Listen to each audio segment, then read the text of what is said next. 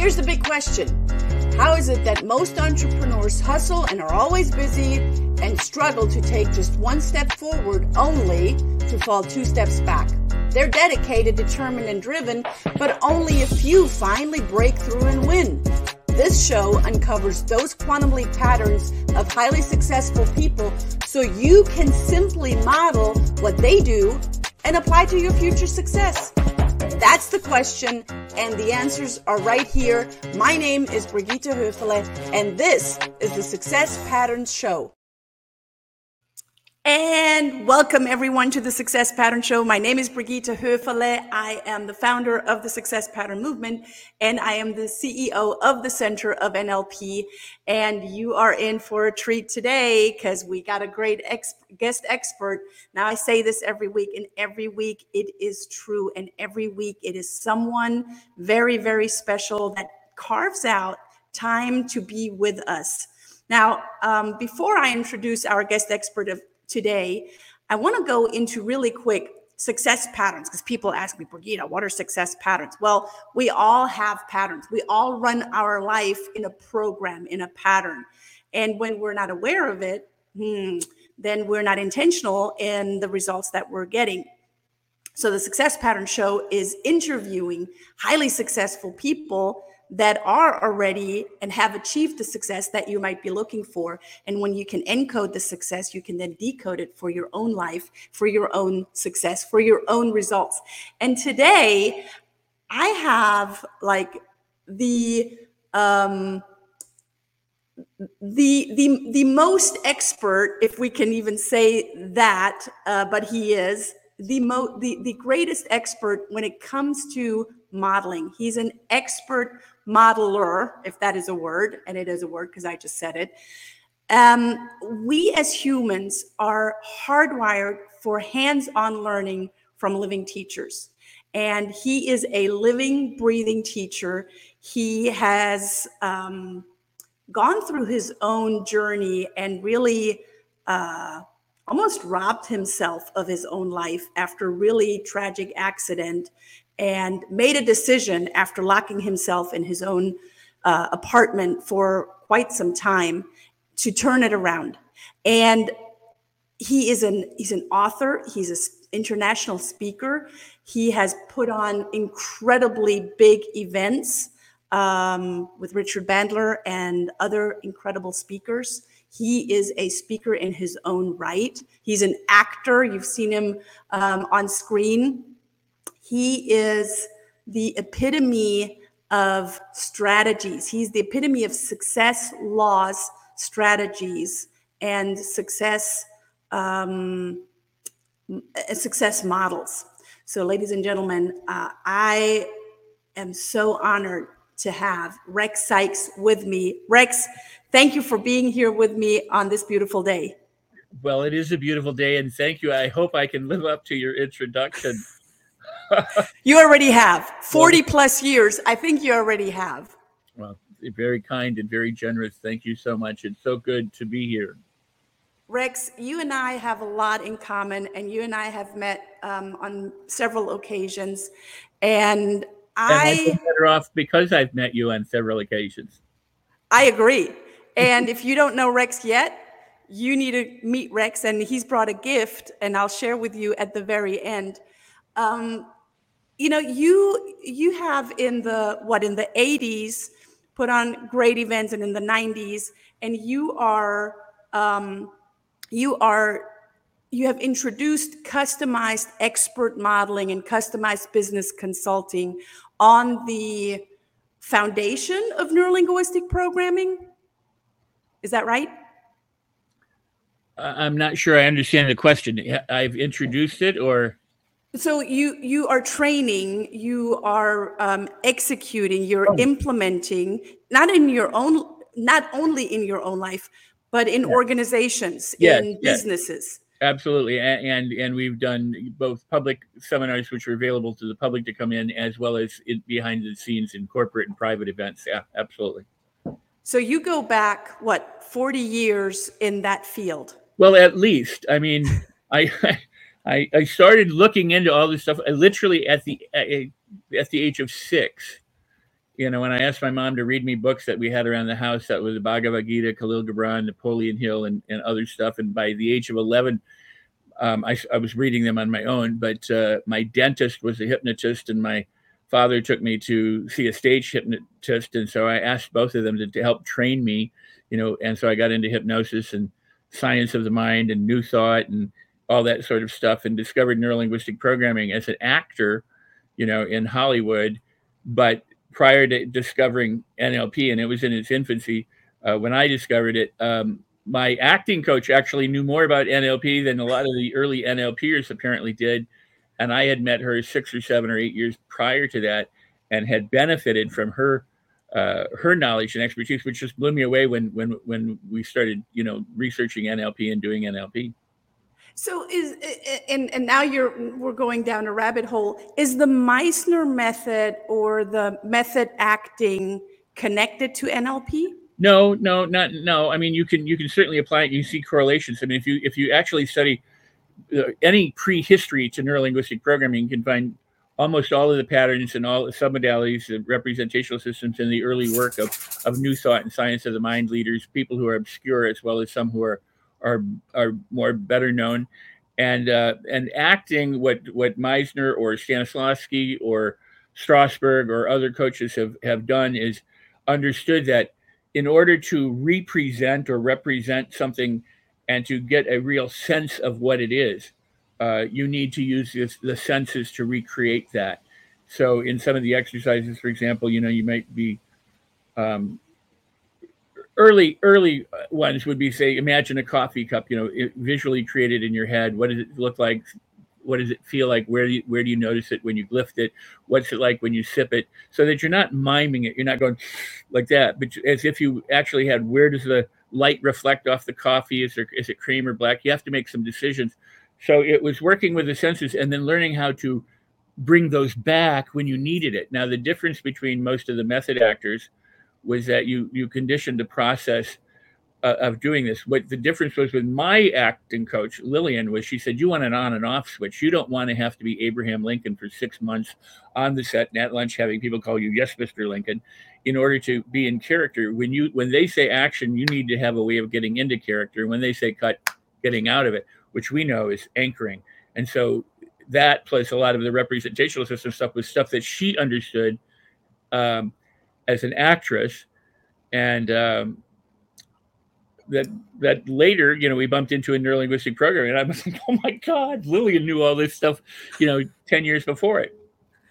And, and it's so powerful when we know, not just know it, because I think you and I have met many people that have learned or read about NLP, but are not implementing it. They might have watched a YouTube video or they might have, um, you know, watched someone else um, performing NLP. But at the core, it is our meta program of our communication. It's the meta program of our being. It's the meta program of how we how we are how we how, the things that we do and do not do the things that we say and do not say the things that you know how we show up and how we not show up um, and when we're not a- aware of it we cannot intentionally do it well everybody knows how to cook mm-hmm. but not everybody cooks you know what I mean? and by that I mean they, they know that they could go to a recipe book and follow it, and they could try that, or they could get there. They watch people cook. They know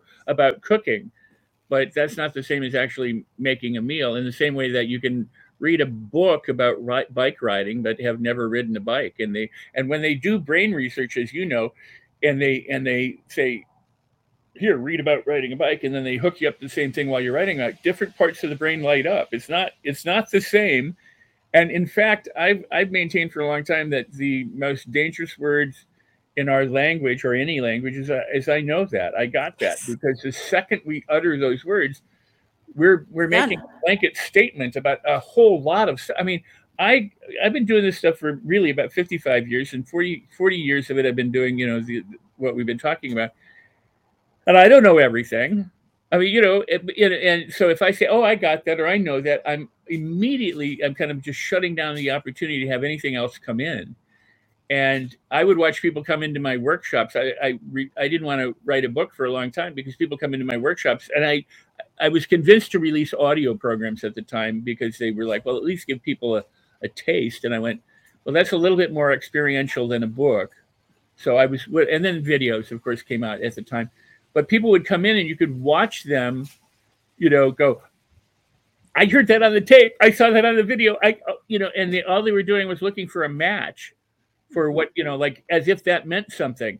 And while it was nice that they were excited by it, it doesn't, it doesn't do anything for them, you know. So it, it would be much more uh, useful if, if instead of getting excited about having heard something and going, oh, I knew that, I, it, it would be to stay open and stay available and be committed to the learning process. And in fact, the gift that that you're going to be giving is is about how we use our whole brain to learn and to master our thoughts, our feelings, our emotions, and our behaviors by by a process. It's a process that I've used in training and, and elsewhere, but it, it is because uh, you you know the the the, the well unconscious incompetence, unconscious competence. This this description of how we go through things.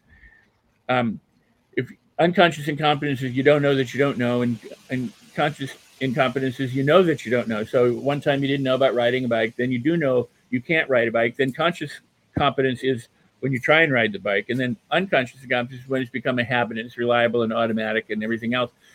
People don't understand is that the conscious competent phase is the largest phase in all of that. Yeah. So if you want to be an athlete who uses muscle memory in order to perform, because they don't consciously try to win a race at the time. They they have that intention, but it's their subconscious, their unconscious, their other than conscious, whatever you want to call it. It's their muscle memory that takes over when they have to perform, and they spend four years or more, in fact, their entire lives, conditioning themselves to perform for maybe 30 seconds or less in some cases. I mean, they're training, they're preparing, they're getting ready. That is, they're wiring it in at a neurological level, but they have to start consciously and they have to right. make the adjustments, get feedback, get coaching, and everybody knows the value of having a good coach. So this process is the one that a lot of people want to skip over. They want to do the shortcuts, they want the hacks, they want the magic wand, they want to have the benefits, but they don't want to have to put in the the effort. And if you plant a seed, you have to wait, you have to nurture it, and then you can harvest it. It's the same same thing with getting good at anything. So lastly, consistently let me, me question you know, I mean, hypnosis is wonderful and NLP is wonderful and all this stuff is wonderful. But would you go to a, a heart surgeon or a brain surgeon who said, I I became a heart and brain surgeon because someone put me in a chair and told me through hypnosis that I was the best heart surgeon or, or brain brain surgeon in the world. I wouldn't. I want to go to the person who's actually done some brain surgery or heart surgery prior to that and has a good success record, which means they actually have to do it if hypnosis, which is a wonderful adjunct, all of the stuff we're talking about is wonderful adjunct to what it is that we can do, but you still have to do it. You know, if if you if you're doing it and you're doing hypnosis, fantastic. But if you're thinking you're just going to do it with hypnosis, it, it's not going to happen. And and people have people have been sold this. There's I, am going to say something. I hope I know you want to say it. To, there are a lot of a lot of thought leaders out there right now trainers presenters speakers authors who have got it wrong. Somebody is timing me at this moment and so, someone someone is calling. I don't know. Maybe it's opportunity rex. I, it's amazing. My dog is barking and somebody's somebody's trying to facetime me. And I, oh i see who it is. Okay um so the um, the point is they, they get it wrong. Hi, Bailey, come here. They get it wrong. What they do is they follow the system of saying, "Hey, you can have any shiny object that you want if you just hard, work hard enough and struggle and sacrifice and risk and do all these things." What they miss is that, you know, come here, Bailey, come here. In order to have something, they need to be it first. You be it, and then you do it, and then you can have it. So if you transform yourself to be the kind of person for whom something is easy by by putting in putting in a, an adequate amount of effort you know reasonable amount of time then you can you can become more of who you want to be so that you can do the kinds of things that allow you to have what you want to have and they just put the cart before the horse they get people attracted to shiny objects what they could have or what they need or what they want and then they give them this thing of just work and struggle and and 10 times this and 10 times that and and break through boards and do all these things. And and what they miss is the fact that the brain works by least energy and the law of conservation. It streamlines. It's about neurological wiring. It's about the patterns, the habits, what you're talking about. And the, you have successful patterns that do things that you don't want consciously. And then you have successful patterns that you do want. And knowing the difference and being able to to direct it is what what it's truly about. And that's what most people miss. That is that is powerful on all in itself, right? Because we all are conditioned on our patterns. Most of us, you know, walk through life not even knowing that A, there are patterns, and B, that they are conditioned, right? Because you often hear, I'm pretty sure you have encountered this as, as often as I have, probably a lot more often than I have. Um, oh, NLP, it's, you know, it's, it's about programming. Well, guys, you all have been programmed, you know, you just don't know it. TV And it's programs, ongoing. And it's ongoing. it's ongoing. I mean, advertisement. What is it? It's anchoring. It's it's uh, suggesting that you need to have whatever it is that they are offering, and you have been programmed, and you just don't know it. And that's the interesting part. But as I said in the introduction, where there is an encode, there is, or where there's a decode, there's an encode. And where there's an encode, there's a decode. So being aware of what's going on, and then taking inventory, deciphering, and perhaps changing elements in it uh, makes you a creates a better model and creates a better pattern uh, to to follow. So I heard in the beginning, and I'm fascinated by it, that you were so young. You're six years old. At age 11, you're you know getting getting trained. Where was it the environment? And as Buckminster Fuller said, you know, environment is stronger than willpower. Was it the environment that you grew up? Was it something specific in your early lives? Yeah, well, yeah. I mean, I grew up pretty normal. I mean, it, it, it- but a- weird kid that didn't consider himself normal. You know, felt kind of like an outcast. But my parents put me into dance class and acrobatics when I was three, and acting when I was four. Not ever, not ever wishing that I'd have anything to do with either of those, but just as a way. Then they gave me piano lessons when I was six, and I, and uh, and I was uh, sent to parochial school, and I hated it. I hated parochial school, and we had to go to mass every morning in those days. And the priest, I always thought there was this pomp and circumstance. The mass was in Latin. We couldn't understand it.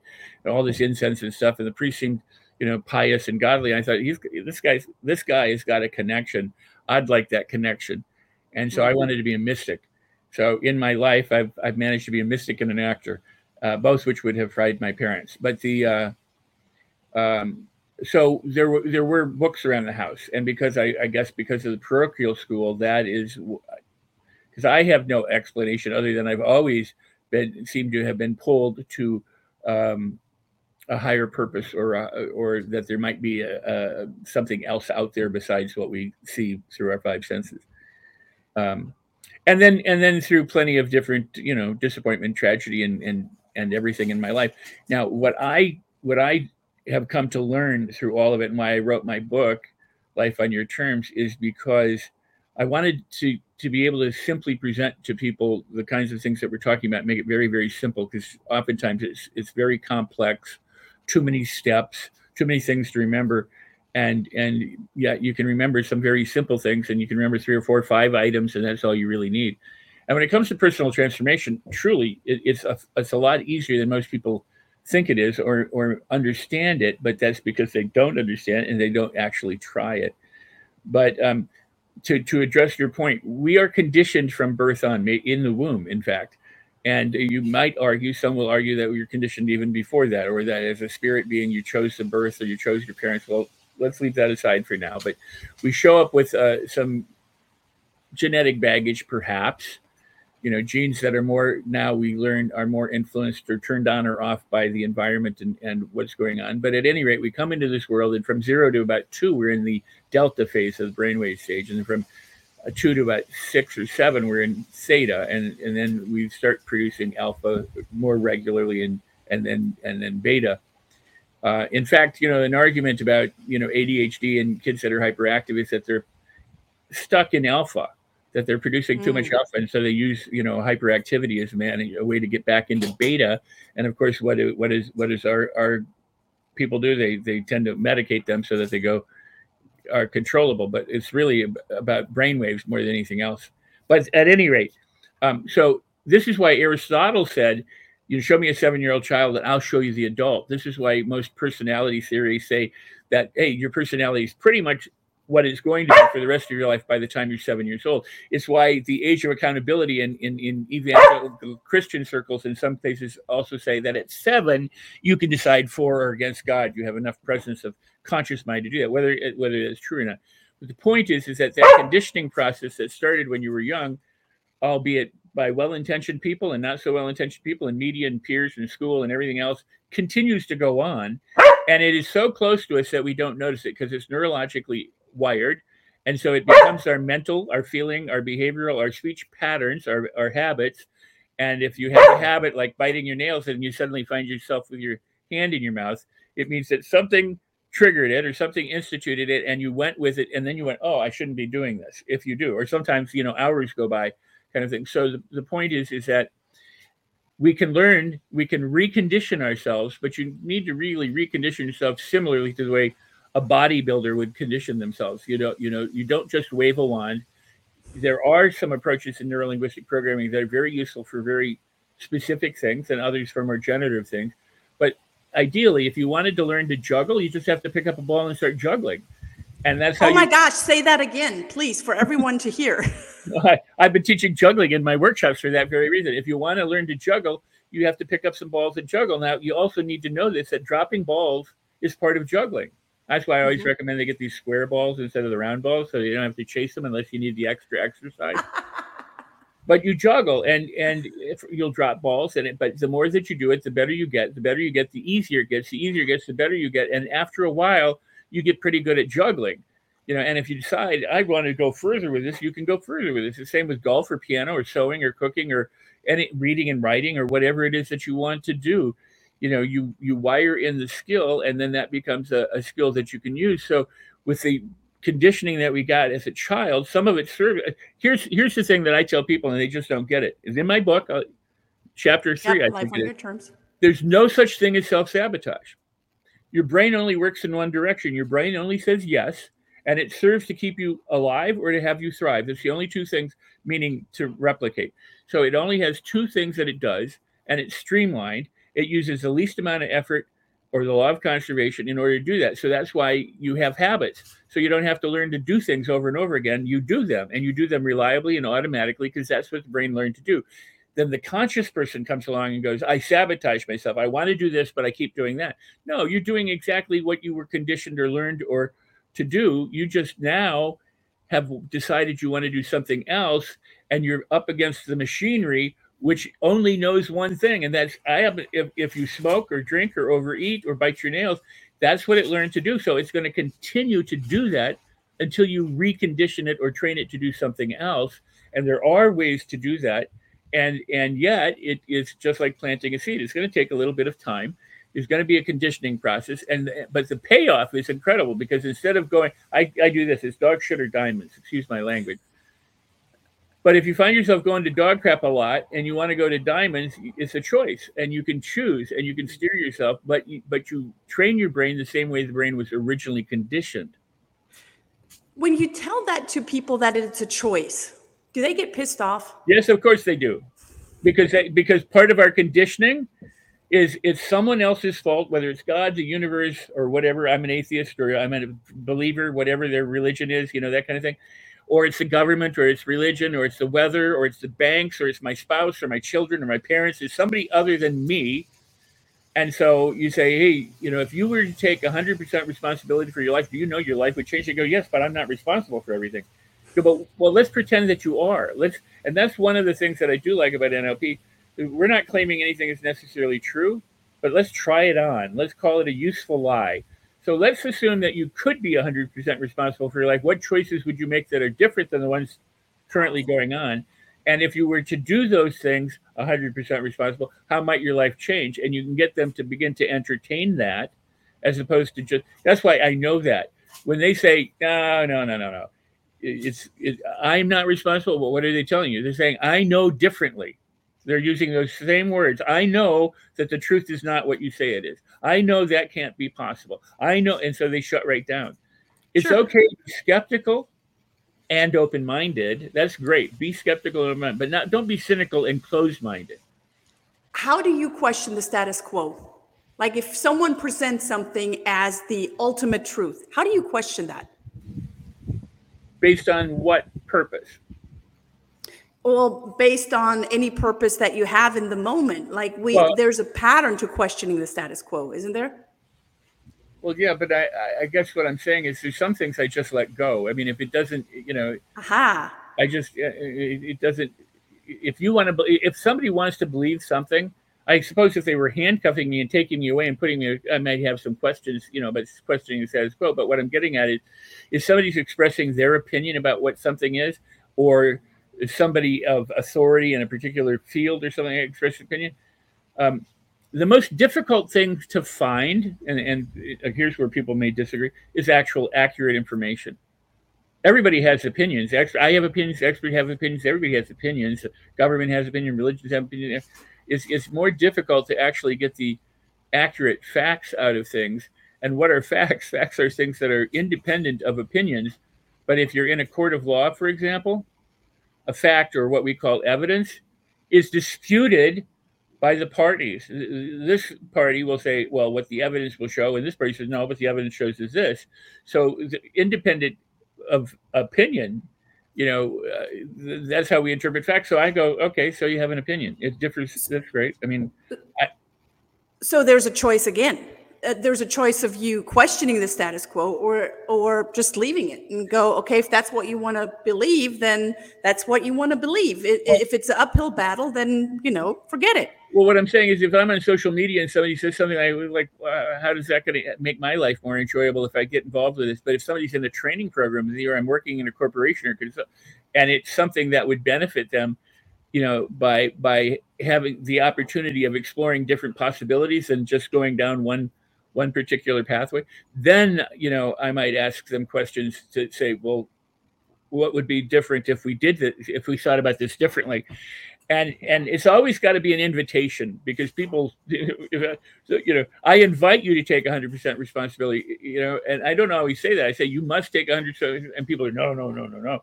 I can say i invite you to take it and they go no no no no but there's a difference between you know something being offered and something you know or something being pushed on somebody so Yeah, or or or or um, commanded almost. Right, Or, right. Yeah, commanded. Um, so there's an ecology that we can choose. I mean, it's a, a ecological consideration.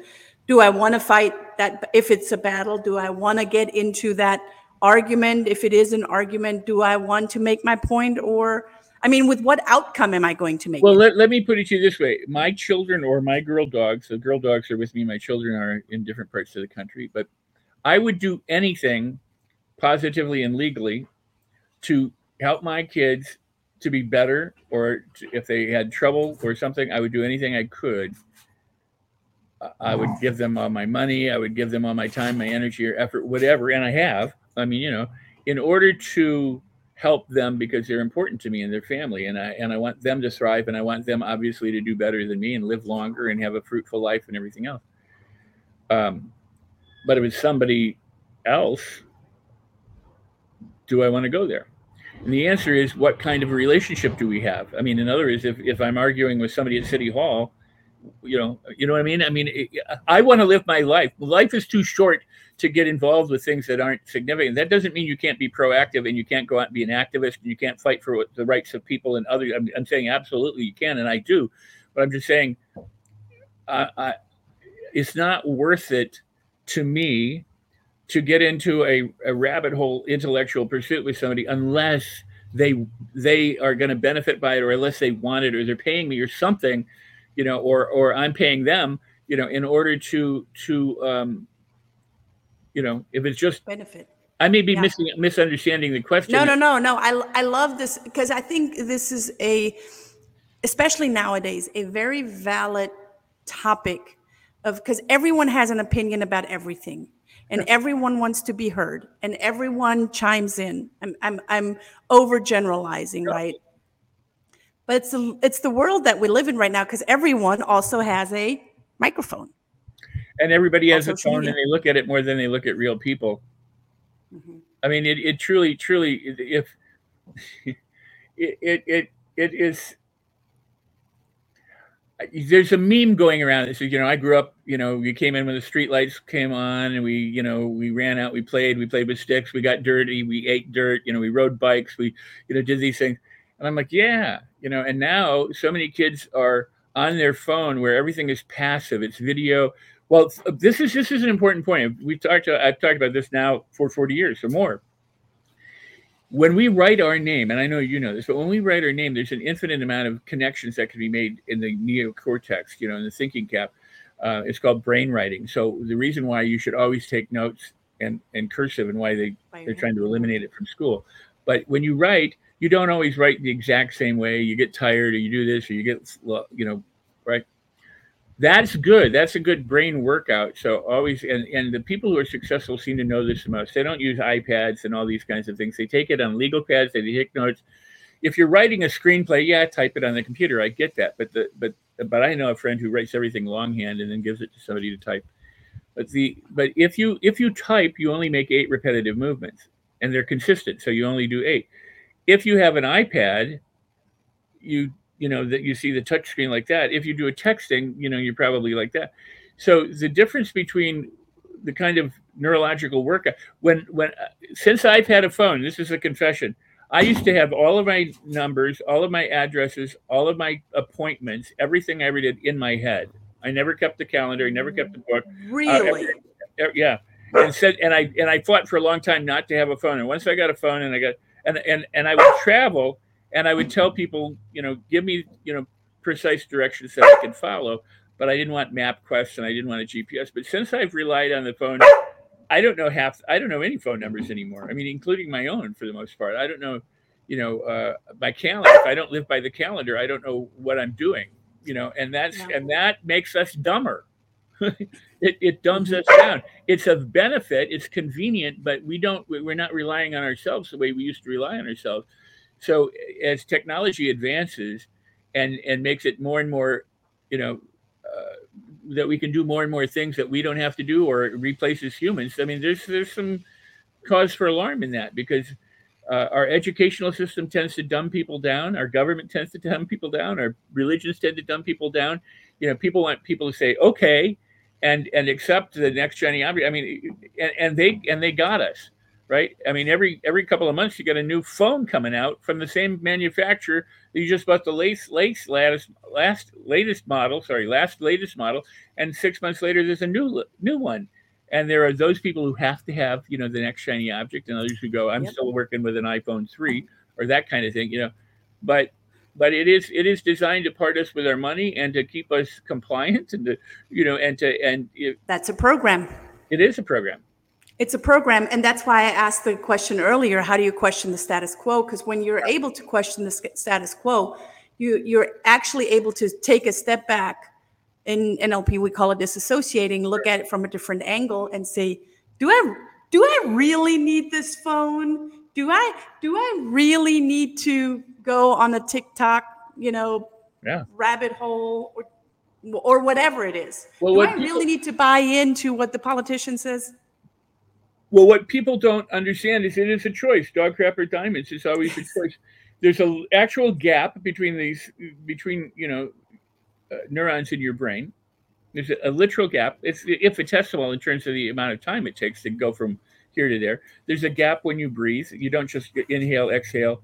You actually stop. And Your heart beats and then it rests, and it beats and then it rests. You know, there's there's a there's a there's there's some pauses in life and what people need to do is pause sometimes and understand that they have the opportunity to make a choice. One of my own personal quotes is uh, exploration is a doorway to adventure. And awareness that again. Exploration is a doorway to adventure. Hmm. And awareness and curiosity are the keys that open that up. Now, here's the way, here's how I live my life. NLP or no NLP. It's important to set a destination or to have a goal but the destination pales in comparison to the journey. Mm. Because you could die on the way to your goal, not you personally, but you, a person could die on the way to go. So it's the journey that's important. The journey is the adventure. And when you adventure, there's good things and not so good things. There's people that come and go. I mean, think about you know all the movies we watch that are adventures movie. Shit happens, right?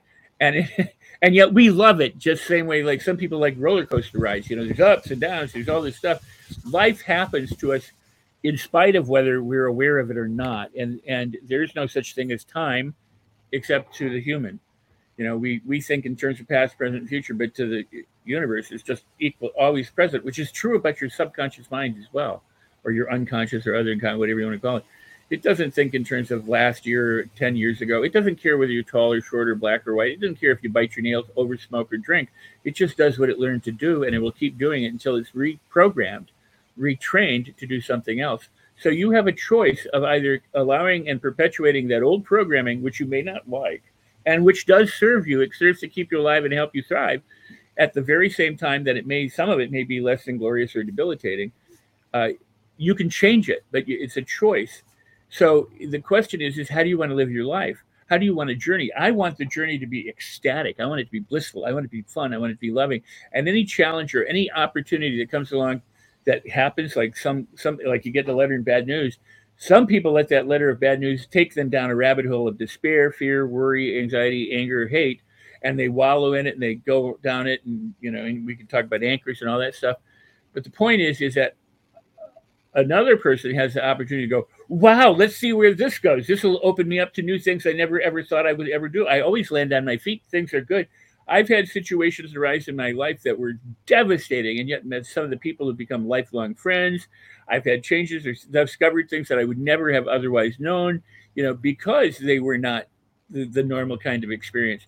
So life is going on, whether you're living it, if you're, you know, so enjoy it. That's why my book, I'll show it again, Life on Your Terms, Create the Life You Want, is because and, and that's what I wanted to do in the book. I wanted to make it simple, easy, something you could do without having to remember, and and to, to be able to apply it without a whole lot of energy or effort.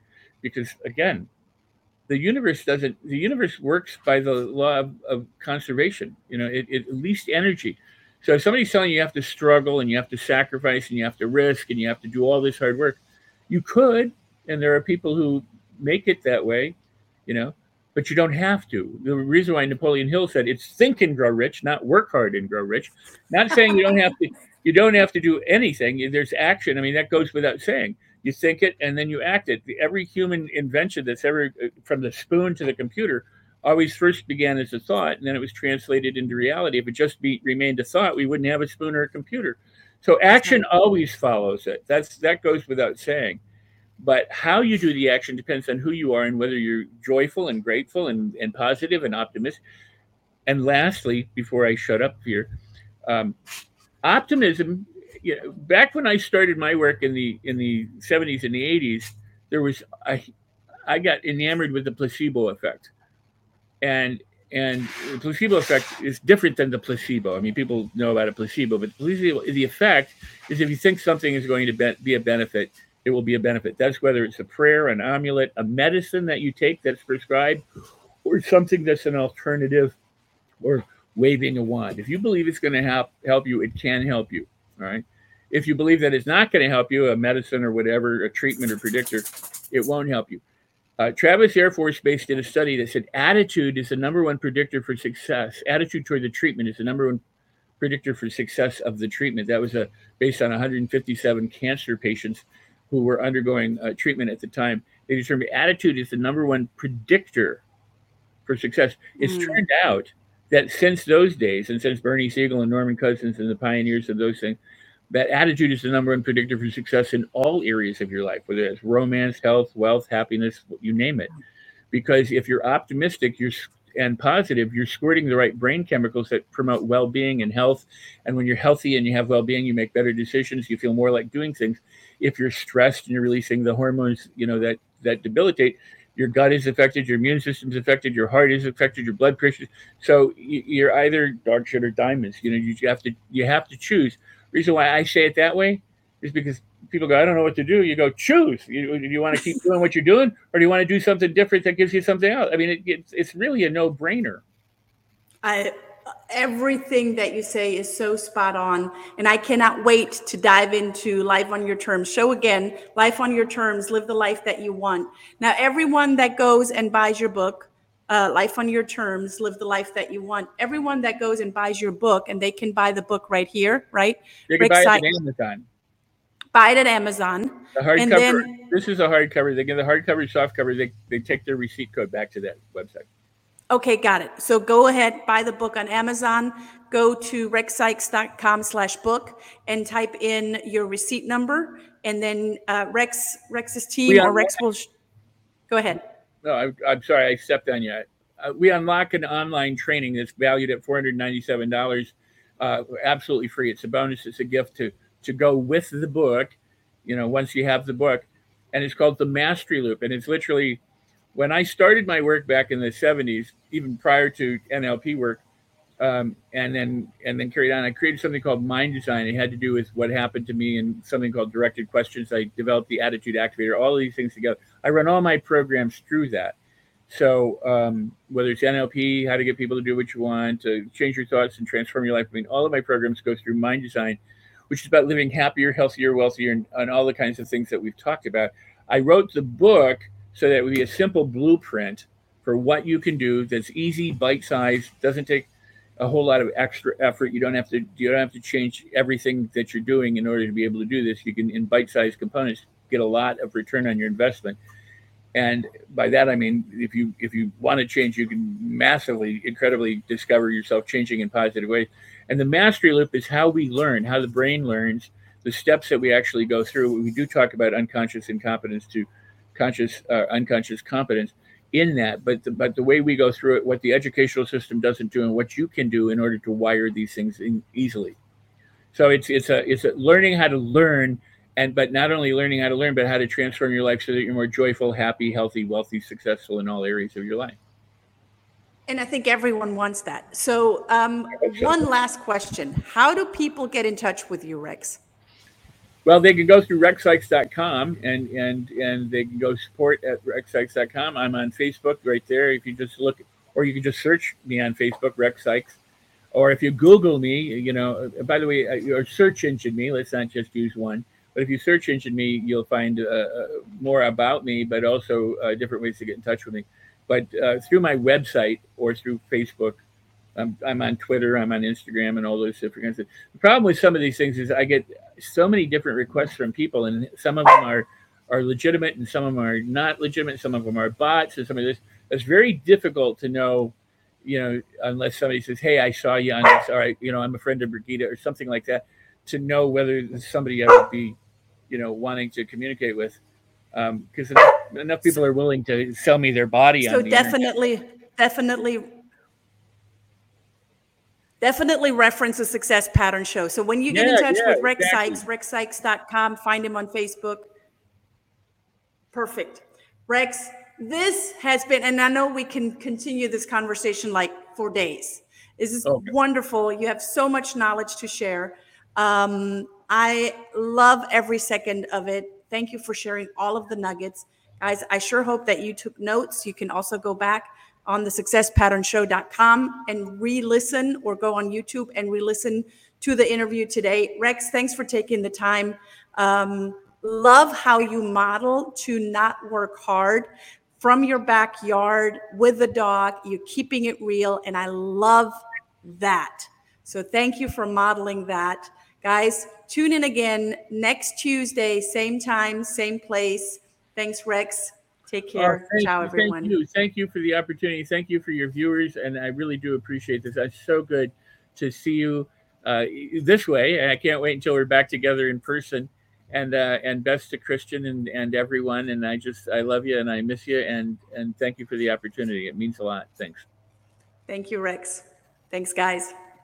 Thank you for tuning in to the Success Pattern Show at www.thesuccesspatternShow.com. My name is Brigitte Hufele.